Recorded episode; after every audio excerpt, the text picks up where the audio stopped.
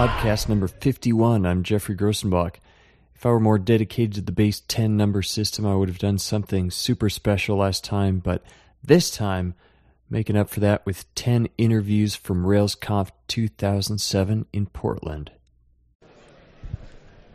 So here at RailsConf 2007, and sitting here with gentlemen, why don't you tell me your name and uh, where, where you work for?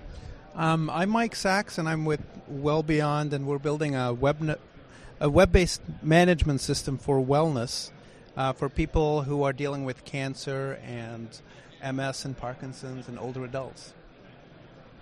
So, are you the develop only developer on the project, or do you manage a team? What kind of role are you playing? Yeah, we're a startup right now, so pretty much right now I'm the only developer, and we've been developing for a few months.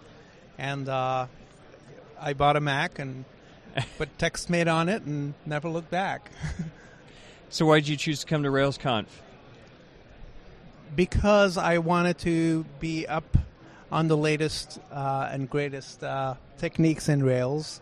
I wanted to make sure uh, the app that I develop right now is not really RESTful, and uh, I wanted to make sure I could uh, implement that. And um, I, I really like the community here.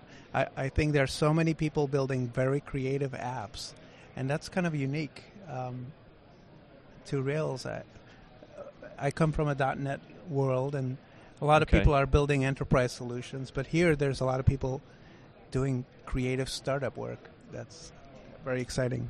So there have only about, been about three lectures and one keynote so far. Which ones did you attend, and what did you think of them? I uh, attended the keynote, which um, was interesting. I had expected the next big thing in Rails to be announced, and it turns out that 2.0 is going to be more of a getting things right and a polishing release. Yep. And I think that's a very mature decision, I guess, um, on on David and the core team's part. Now, Um, people weren't especially mentioned, but a lot of the ideas that he talked about came from plugins and came from people in the community. I think that's great that it's those ideas are being rolled into the main Rails itself from people's ideas in the community implemented. That's right, and and I think uh, David d- during the keynote did a good job of essentially giving credit to those people, and it, it's a, a system of innovation that seems to work well. So, what is like Ezra Zygmuntowicz's uh, asset The MERP, s- spreading so that different assets come from different servers, and then the asset packager. I think it was Scott Becker to where it'd bundle all your JavaScripts into a single file, and then Chris Wanstrath with the sexy migrations. and then also a big thing was the the debugging support. Debugging, yep. Uh, so a, a lot of very exciting things that Speaking of whom, here he is right here. I'll talk to you next. Don't move. Any other notable workshops or lectures you attended? No, I haven't. I, I've been mostly uh, outside and talking to people, and That's one of the big values of this conference, just all the people here and sit down and have a chat. and I believe, uh, well, I hope that everything is being recorded because when you meet somebody and you want to talk about something, you can just keep going and catch the content later. So Exactly. that's exciting. Well, good to meet you. Thanks for talking. Thank you. So, RailsConf 2007, talking to Scott Becker. Now, I've used your asset packager for a while. Tell us what is it? It helps you compress and merge your JavaScript and CSS style sheets down into one or more packages so that you don't have to download multiple files and limit your HTTP connections. And it looks like something quite similar to that is going to be rolled into Rails 2.0. You weren't mentioned by name. What do you think of what you saw this morning? Um, yeah, I did notice that. It does look pretty cool. It looks like a little bit different than mine in that, well, the example that you showed just uh, bundles all JavaScripts that you have in the JavaScript folder, whereas my plugin you can kind of you can configure multiple packages, so you might not want all of your JavaScripts to be sent down all at once. You might just want you know this set of files for you know your front end screens, this set of files for your admin screens. So I can see some different approaches to it. So potentially I, when i saw that and having used your plugin for a while i thought well you could almost just divide things into subdirectories if you wanted to reference those individually using the system he mentioned this morning, but maybe his system is more of a general purpose one and yours would be specific. No, I did hear that you can uh, you can kind of section it out into uh, folders like that. I don't know if you can do like folders and subfolders and stuff like that, but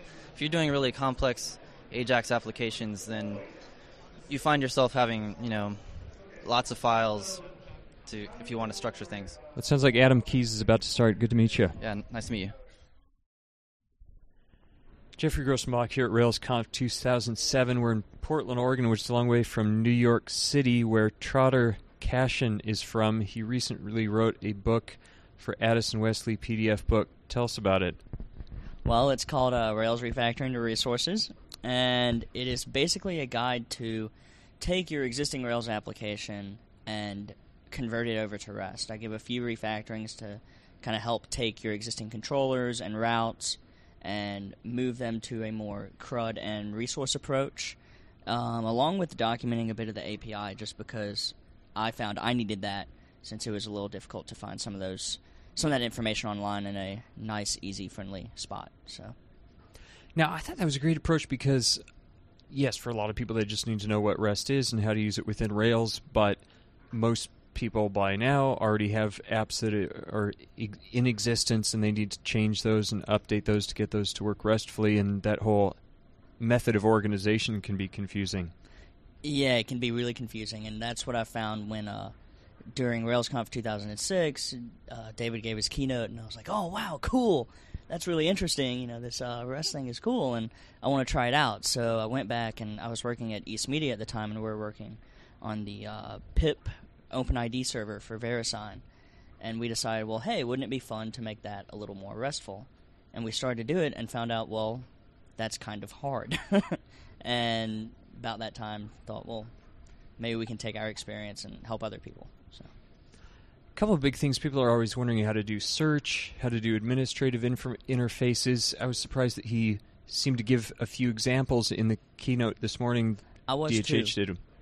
Um, and so some of those were a little bit different of what people have talked about as being the straightforward Rails way to do it. What did you think about that?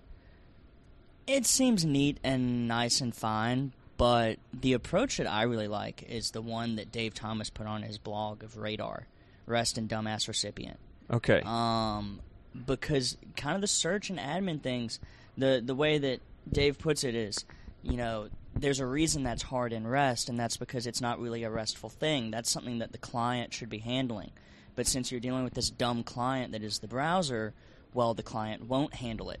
So you build a RESTful Rails app, and then you build a stupid client Rails app that interacts with your RESTful app, and have the browser interact with that, and everything else, you know, whatever uh, useful tools people write for Mac and um, in Carbon or whatnot will be able to just go right in to the REST interface.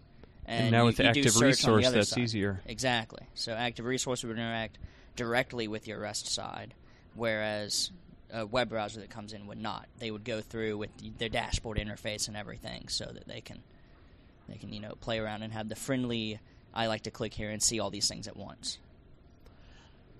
I was also surprised to see namespaces come back in. It seems like in the for Rails 2.0 routes file is going to have ability to subnest things within namespaces so you could have admin colon colon articles. That does seem useful but i was surprised to see that come back because i thought there was the idea that namespacing your controllers was a bad thing. Yeah i thought there was a push against it also and so it kind of took me by surprise. I haven't been keeping up to date on that as i would have liked but he showed that went oh interesting. I mean it seems fine to me. I think it, it's nice if you have both options available because maybe namespaces don't work for you, but one day they might, and you want to arrange your code that way and so make use of it. But I think it's just one of those things. That it's an option, and if it makes your code more readable, then use it. Otherwise, leave it be. Well, much bigger conference this year. What's one lecture that you've gone so far to that you enjoyed? Oh, I really liked the first one I went to on clean code by um, you know, I forget his name now, but uh, Uncle Bob, and it was really good. It's an adaptation of a, uh, the same talk that he gives using Java code, I believe, but really talking about hey, here's how you should be writing your code, and you should be testing everything, and you should refactor as soon as you notice things hurt. Don't wait. Big rewrites won't help. Um, incrementally improve your code so that you don't end up with just one st- steaming pile of mess. So, I like that one. Well, thanks, Trotter. Tell us a little bit about your company you work for and blog and where people should go to buy your book. Yeah, I work for Motionbox. We do video, and it's a Rails site, which is fun and cool, and I really enjoy.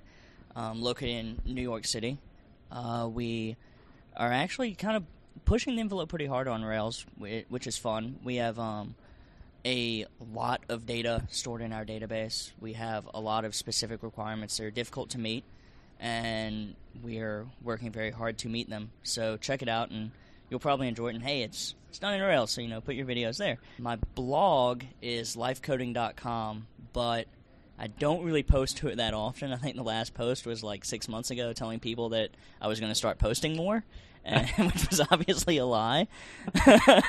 um, but you can go there to find stuff about me, or just email me. Um, I'm on IRC with the convenient nick of Trotter, so if you see that, you'll you'll know it's me, and just send me a message if you want to know anything.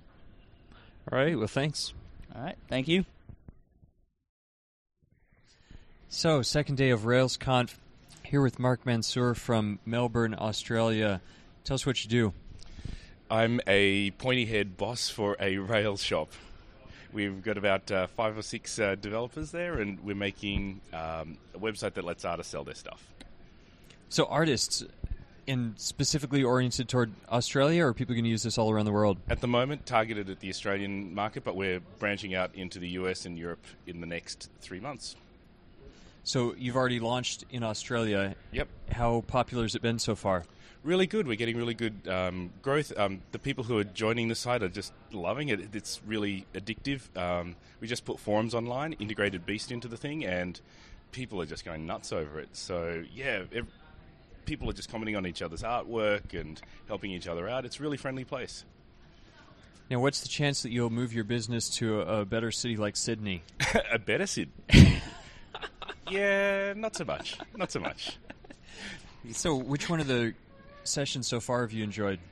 Oh, the um, the Memcache one was fantastic. Really enjoyed that. The um, what else was good? And uh, no, everything I've seen so far. The daemonizing one was pretty good as well. Yeah. Well, great. Nice to chat with you. Thank you, sir. So it's the second day of RailsConf. Standing here with Murray Steele. How's it going? It's it's awesome. It's great. Thank you so much for press ganging me into this. I just wanted to have a great Scottish accent on the uh, podcast. Hootsmon. Would you say we have a piper down? I, I, I could say we have a piper down. Would that get everyone going? We have a piper down.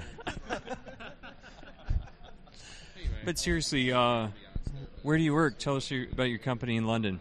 Okay, so I work for Aegis Media, which is a big media buying company, and we turn all of their ridiculous Excel spreadsheets into awesome Rails apps. And I work with uh, James Adam. What's that like? It's it's pretty horrible actually. He's really mean to me. He, he makes me write all the code and then puts copyright symbols on it, claiming it was him. I just I'm always getting burned by that. Shut up, James.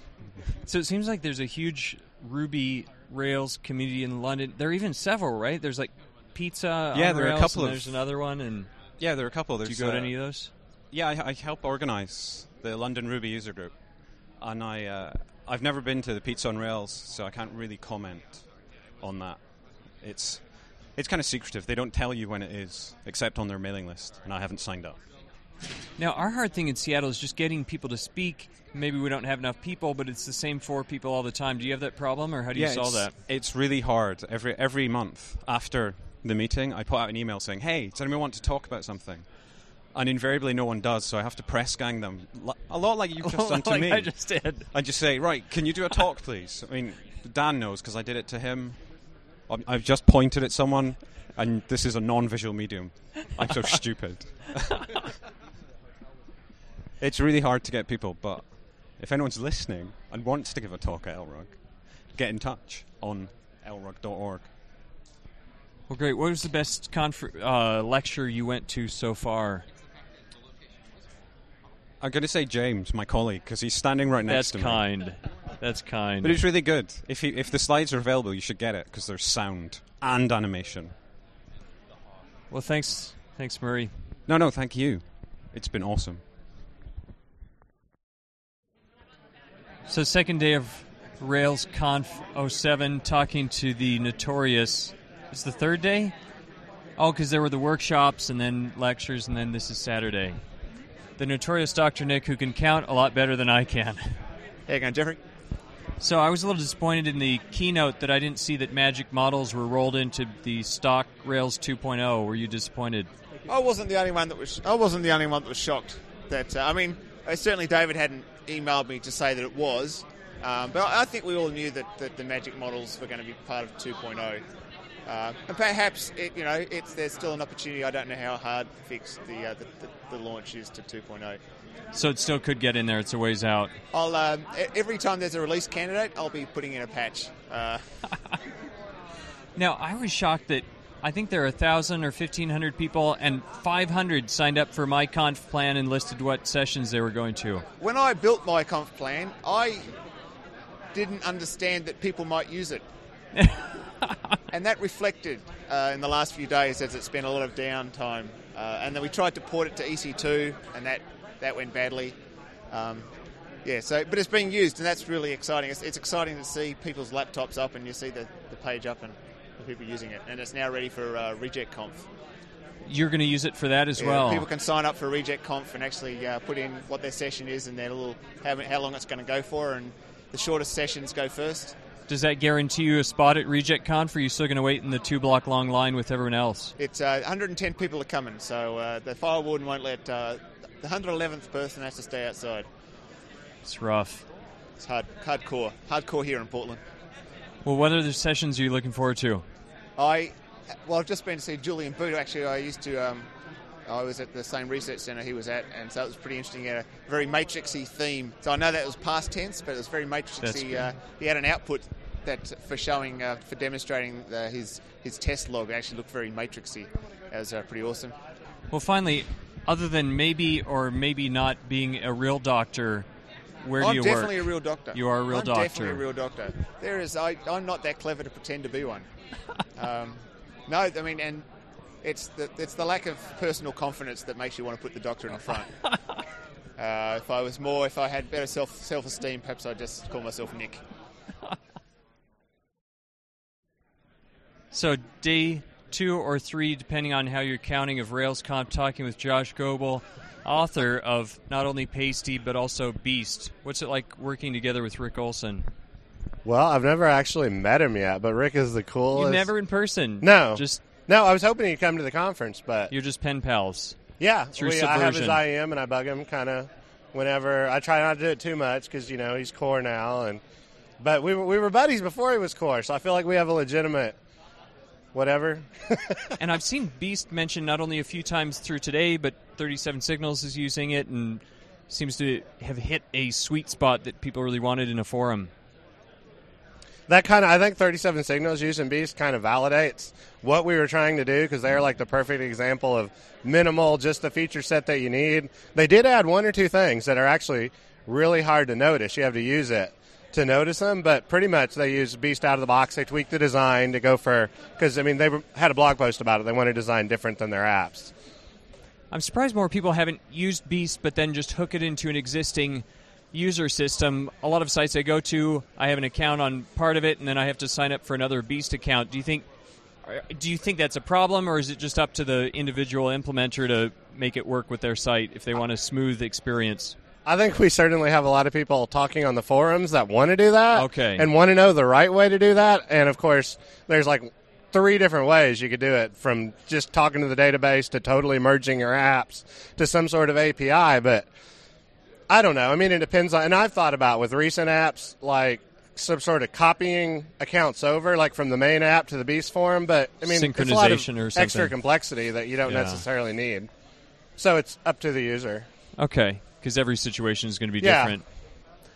Pastie also, that was just kind of a fun thing you did, and then now it's one of the TextMate bundles. Either he uses your server instance of t- of uh, Pastie, or he installed his own. What? Oh no, um, the domain name goes back to the pastie.caboo.se. It's all one place. It's um, There's only but the one. DNS doesn't resolve very quickly, and like um, Allan, author of TextMate, was bugging me about it one day, and I was like, create your own alias to myactual.com, which if you go to DNS, you can get all these names. So he just created an alias that would pop up quicker for TextMate users. You asked me something else about Pastie, but I forgot what you asked. So what else are you working on right now? Oh, um, Commercial or non? Oh, well, there's a um, social school network. It's eduvo.com. Technically, we've launched. I don't know that there's a lot of schools signed up for the system right now, but it's something cool.